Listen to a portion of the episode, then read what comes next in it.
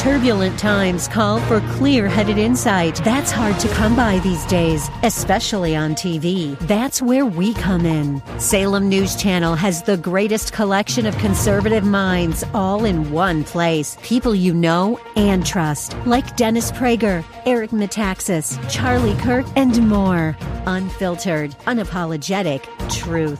Find what you're searching for at snc.tv and on Local Now, Channel 525. Today on Cornerstone Connection with Pastor Gary Hamrick. Real love is calling, listen, truth opens up your eyes. Mercy is waiting for you with every sunrise. We need to stop listening to what just a plurality of people say in our life. We need to hear. There's one singular voice that you and I need to hear. Over the clamor of all the plurality of people, we need to hear the voice of the Lord. And we need to be willing, when it is necessary, to stand alone and be a part of the proud minority instead of being guided just because a majority of people say it must be true or it must be right. Okay? Don't allow the majority to run your life. This is Cornerstone Connection, the radio ministry of Pastor Gary Hamrick of Cornerstone Chapel in Leesburg, Virginia. Pastor Gary is teaching through the book of Acts. Today, Pastor Gary will teach about Paul's adventurous sail as a prisoner to Rome. Paul knew the weather conditions weren't ideal for the sail, but the crew decided to go on anyway because of money and because of the opinion of the majority. Those are not good reasons to determine your decisions. Pastor Gary will encourage you to seek the voice of God in your decision-making. God has a plan for you. He sent an angel to comfort and encourage Paul in the middle of the storm. Paul was going to be okay, and God would still lead him where he should be. At the close of Pastor Gary's message today, I'll be sharing with you how you can get a copy of today's broadcast of Cornerstone Connection.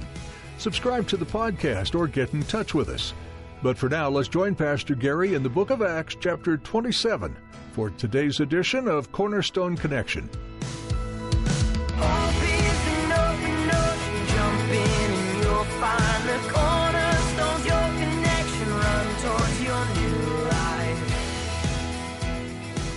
Acts chapter 27. We're going to close out the book of Acts tonight. So if you'll take your Bibles and go to Acts 27, we're going to look at the last two chapters together. As you're finding your place there, here's where the book of Acts ends. Paul is in Caesarea. That's where he's been for a couple of years. He has been there under house arrest because his fellow Jews have accused him of misrepresenting them and misrepresenting the law. Of course, he hasn't done either. He just simply has been proclaiming Christ. But to a Jew who thought that the only way to God was through the law, the concept of the cross and Jesus dying for their sins and being the sacrificial lamb of all lambs was foreign to them. And so many Jews who didn't believe in Jesus as the Messiah that had long been prophesied through the Old Testament scriptures took issue with Paul that the message he was preaching was heretical. And so they claimed that Christianity was a heretical sect of Judaism. And so for those who didn't embrace and accept Christ, their view of Paul, their view of Jesus was one that was accompanied by much animosity, much hatred, even to the point where the Bible says on several occasions they actually conspired to kill Paul. That's how much they hated him and his message. And so because of all this uproar, when Paul was in Jerusalem, he gets arrested really for his own good. The Roman soldiers come and the Roman government has protected him by throwing him in jail. And then he appeals to Caesar. So he's in Caesarea for his own safety because they tried to kill him in Jerusalem. And while in Caesarea, a couple of years go by, he appeals to Governor Felix and then Governor Festus, and finally it's getting nowhere. So as a Roman citizen, Paul is a Jew, but he's also a Roman citizen, born a Roman citizen. He exercises his right as a Roman citizen, and he appeals all the way to Caesar. This is like appealing to the U.S. Supreme Court. This is going as high as you can go for justice. And so in chapter 27 and 28, what we're going to read is his voyage from Caesarea all the way to Rome, there in Italy. So that's where he has to go if he's going to appeal to Caesar. That's where Caesar is in Rome. So here in chapter 27, it says, verse 1, when it was decided that we should sail for Italy, Paul and some other prisoners were handed over to a centurion named Julius. By the way, this is a guy that shows a lot of favor to Paul, so I don't know if we'll end up seeing Julius in heaven or not, but he's a good centurion to him. A centurion named Julius who belonged to the imperial regiment. We boarded a ship from Adramatium, about to sail for ports along the coast of the province of Asia, and we put out to sea. The ship comes from Asia Minor, comes from Turkey, and it's a vessel of, import-export, so it's come down to Caesarea, dropped off its goods, and now it is ready to make basically the return journey. And that's what the centurion boards with Paul, and we're going to find out later, a total of 276 passengers, including passengers and crew, 276 people on this ship. And they're going to make their way through various ships on their way to Rome. So this is the first one that they board. They put out to sea. It tells us at the end of verse 2 that Aristarchus, a Macedonian from Thessalonica, was with us. Notice it's us. It's the personal pronoun that includes the writer of the book of Acts, which is Luke. So Luke is also a part of Paul's traveling companion on this voyage for his hearing in Rome. Luke and Aristarchus, there they are accompanying Paul. Well, it says in verse 3, the next day we landed at Sidon. So we're just going to go up the Mediterranean coast now from Caesarea up further to Sidon. We landed in Sidon, and Julius, in kindness to Paul, allowed him to go to his friends so they might provide for his needs. King James Version says to refresh himself. So this is a nice opportunity. And again, this is where Julius is being kind to him because he's allowing Paul's friends, no doubt his Christian friends, to come and minister to him. Here he is on his way to this trial in Rome, and so when they get to Sidon, Julius allows Paul to have some contact with some of his friends, and so they refresh him, they minister to him, they provide for his needs. And from there we put out to sea again and passed to the lee of Cyprus because the winds were against us. Verse 5 says that when we had sailed across the open sea off the coast of Cilicia and Pamphylia, we landed at Myra in Lycia. Why is Myra an important city in terms of some ancient history? And because, for those of you who want the historical background on Santa Claus, Myra is that place where Saint Nicholas, who was a bishop of Myra, a very strong, devout Christian, who was born in the late 3rd century and died about 352 A.D. He was bishop of Myra. He was actually one who signed the Nicene Creed as part of a testimony to the basic fundamental truths of Christianity. And he became noted as a saint later by the Greek Orthodox and the Roman Catholic Church, but, originally Nicholas, but before he became Saint Nicholas, was well known historically for his generosity. He would go around especially giving gifts to the poor and to the needy. Picture kind of the Roman Catholic cardinal red suit, and there you have the whole background of Saint Nick. Now, I don't know where Rudolph and Donner and Blixen came from. I don't know how all that got in there, but as far as an historical, quote, Santa Claus, Saint Nicholas, that's the guy from Myra. All right, just extra information, no charge here at Cornerstone. There you go. The Bishop of Myra, who lived to 270 to actually 343 AD is when he died. Okay, so that's one of the places that they land. Verse 6, and there the centurion found an Alexandrian ship sailing for Italy and put us on board. So, this is not like, back in the day you could just get on Royal Princess and then, head straight to Rome and take a little Mediterranean cruise and sip little drinks with umbrellas in them, non-alcoholic that is. But anyhow, this is the day when, you took a boat here and then asked around, are you going somewhere? Yeah, we're going. Okay, we want to get on your boat. And then you land somewhere else. Where are you going? Well, we're going here. Okay, then you jump on another boat. That's what they're doing. They're hopscotching their way from Caesarea all the way up to Rome. And so they get on this boat. It's an Alexandrian ship. Well, Alexandria is the northern city of in Egypt. And so this is a boat that originally came from Alexandria. Back in the day, historically, this boat typically was a vessel that would transport grain. We find out later it's a grain ship. Normally, historically, the dimensions of this ship were 140 feet long by 36 feet wide. Again, we're going to find that there were 276, those who are passengers and the ship's crew. It has the capacity to transport a displacement of 1,200 tons. So this is a grain ship that is exporting, importing, trading, and, you know, it's a shipping vessel of goods, and they're going to board this ship in order to make their way towards Rome. So they put us on board, verse 6 says, and then verse 7, we made slow headway for many days and had difficulty arriving off Cnidus. When the wind did not allow us to hold our course, we sailed to the lee of Crete, opposite Salmone. Okay, so Salmone, and then verse 8, we moved along the coast with difficulty and came to a place called Fair Havens near the town of Lassia. So this is all happening on the island of Crete, which is in the center there, in the middle of the Mediterranean. So they're on this island here. They've landed at a place called Fair Havens. It sounds like a retirement home. But there they are.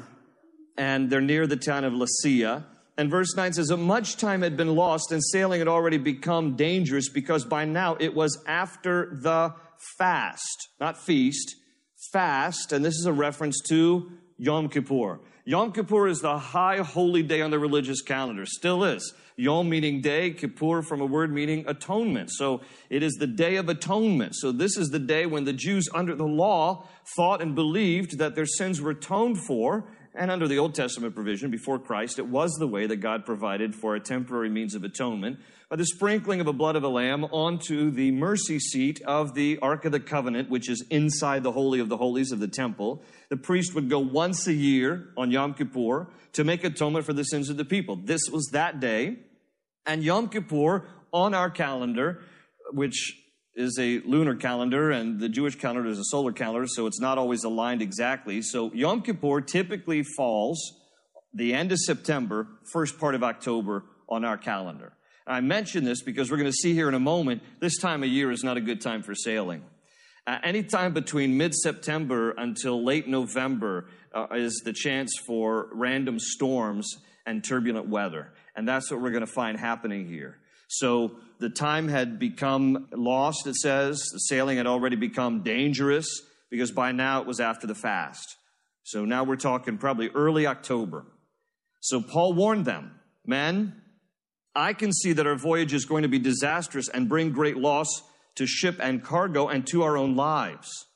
Okay, now, I want to point out a few things here. For those of you taking notes, we are going to go back and forth with some points, wisdom from chapters 27 and 28. I want you to notice here, this is going to be the first point of wisdom that as I look through these chapters, these are just kind of things that I've pulled out. You could probably pull out a lot better and more points of wisdom, but I'm going to give you just 7 for tonight. Here's the first one. This is not necessarily some kind of prophetic word from Paul, okay? The fact that this guy, as I made mention at the end of his third missionary journey, he has logged more than 3,500 miles by sea in the course of his missionary travels. This guy knows a little bit about navigating rough waters. In fact, in his letter to the Corinthians, by this time, he says he's already been shipwrecked 3 times. So this guy knows a little something about dangerous sailing. So when he speaks up here, he's simply using common sense that God has given him. All right, it doesn't always have to be a prophetic word in your life. Sometimes God can just speak through very natural means, and he can give us some common sense to live our lives by because he's the author of wisdom. And so if we ask for wisdom, James says, if you ask for wisdom, the only reason you won't get wisdom is because you ask with wrong motives or because you don't ask at all. So if we operate in the wisdom of the Lord, some of these things will be the common sense that he's given us. Paul says here, man, I can see that our voyage is going to be disastrous and bring great loss to ship and cargo and to our own lives. Point number 1 on our list. God has given us common sense. Use it. This is a guy just with common sense at this point. This is not a prophetic word, not in this context. He's just saying, you know what, I'm an experienced sailor here. I've been around, the Mediterranean a few times. This isn't a good time of year for us to go sailing. You guys realize that. There's potential for danger out here. Well, verse 11. But the centurion, instead of listening to what Paul said, followed the advice of the pilot and the owner of the ship. Now, let me ask you a question. What do you think the advice of the owner of the ship's going to be on this? I mean, he's got a lot of merchandise here. He's got some grain. He's got some stuff. He's got to get to market. He's got to get to wherever he needs to go. He's got an embargo here that he's got to unload, and he's got to get paid for. All right? And the pilot, if they don't get to where they're going and the owner doesn't get paid for what's on the ship, the pilot isn't going to get paid. So just keep that in the back of your mind. All right? So the centurion didn't listen to Paul, followed the advice instead of the pilot and the owner of the ship. Verse 12, since the harbor was unsuitable to winter in, the majority, circle that, decided that we should sail on, hoping to reach Phoenix and winter there. This was the harbor in Crete facing both southwest and northwest. All right, so they decide, you know what, let's just push on. I heard Phoenix, Arizona's got some really dry weather this time of year. And so let's just press on. It's good for our joints. No, Phoenix actually is at the northwestern, and it's just right on the tip of the island there. So it faces both northwest and southwest. And it had, if you look closer at a map of Crete, there is like this, kind of looks like a field goal in the contour of the land that actually looks like a natural harbor. And it would be good, and often back in the day, they would spend winter within that harbor because it had some protection against storms this time of year. But notice what's going on here. Paul's like, you know what? It would be wise for us not to travel this time of year. Centurion goes, I'm going to listen to the pilot. I'm going to listen to the owner. And then it says the majority decided it's good to set sail. Here's point number two, folks. Don't allow money or the majority to drive a decision. How many of you understand that money is a good slave, but it is a terrible master? And when we start making decisions based on money, now it may be a factor in the decision, but it better not be the factor. And a lot of times, unfortunately, people make a lot of decisions, sometimes life-changing decisions, because of money. Don't make major decisions just solely because of money. There can be disastrous things that happen.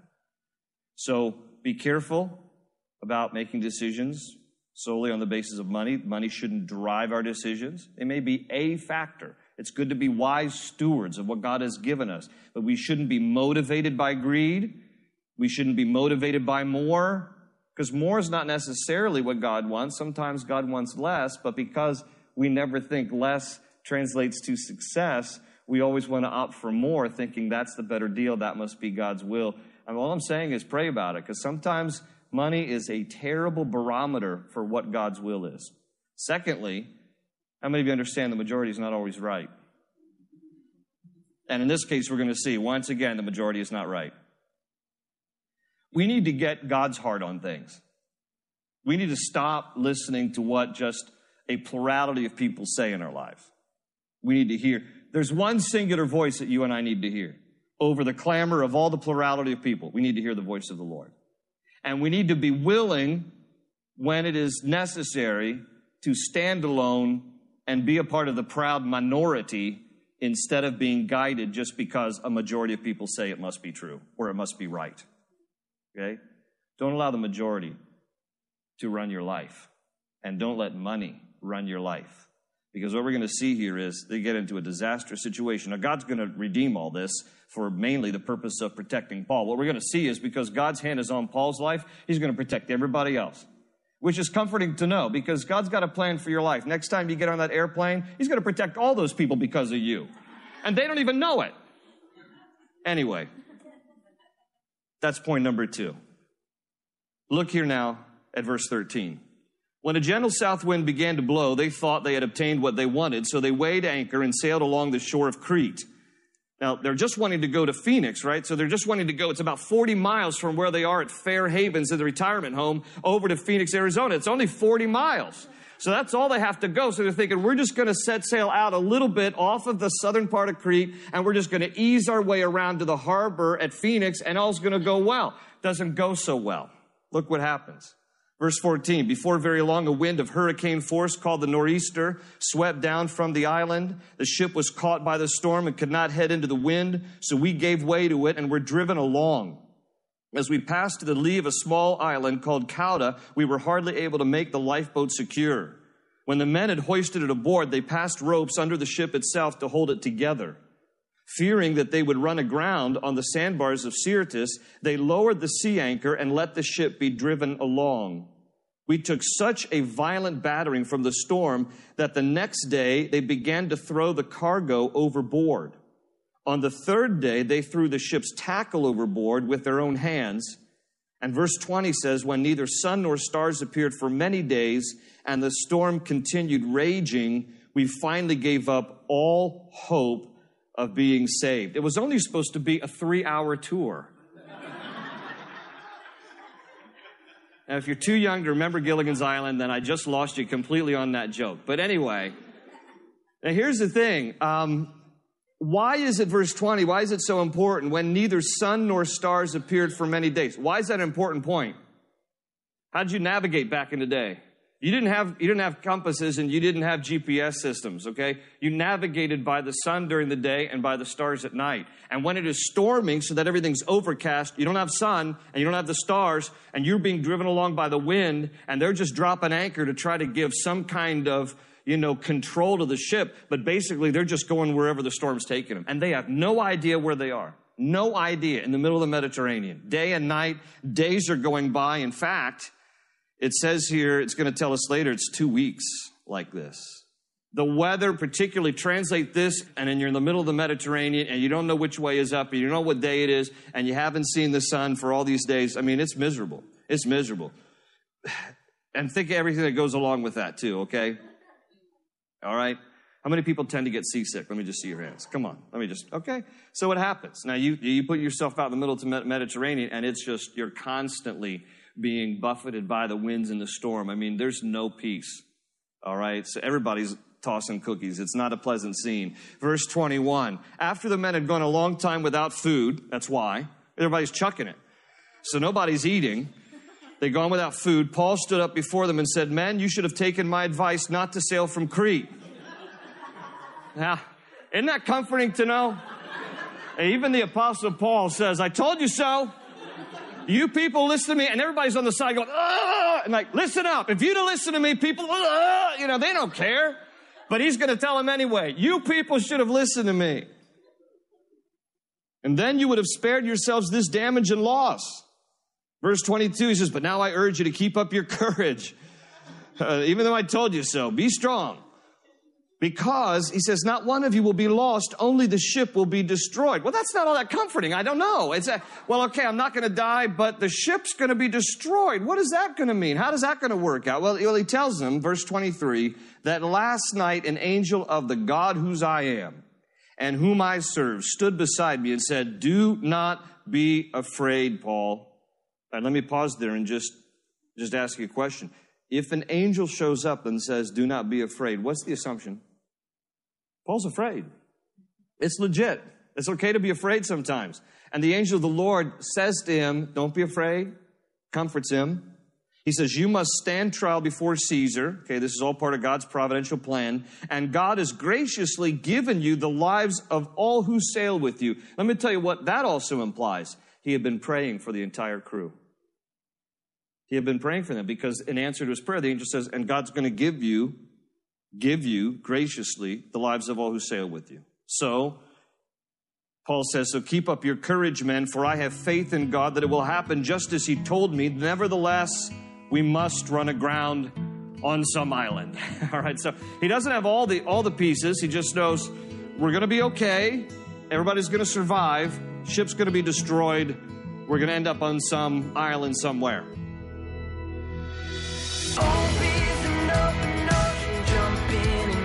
Find the cornerstones, your connection, run towards your new life. There's much more to glean from the pages of Acts and the history of the early church, but we'll pause our journey through it for today. Join us next time as Pastor Gary continues to share the power of the Holy Spirit with us. If you'd like to learn more about Cornerstone Connection, Pastor Gary, or the church these messages originate from, we encourage you to visit cornerstoneconnection.cc. Browse through our archive of previous messages while you're there, and feel free to share them with friends and family.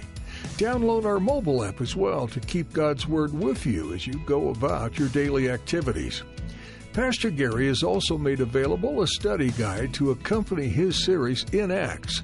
You can find this digital booklet and companion resources under the Teachings tab. Do you live in the Leesburg area, or will you be visiting in the near future? If so, we'd like to extend an invitation to join us for our weekly gatherings. We meet each Sunday and Wednesday to spend time in prayer and worship and studying the Bible. Visit cornerstoneconnection.cc for service times, more information, and directions. If you can't join us in person, don't worry. We live stream our services. Just click the link under the Teachings tab. Thanks for joining us today, and be sure to tune in again for another edition of Cornerstone Connection. They say you're a wandering soul, that you've got no place to go, but still you know.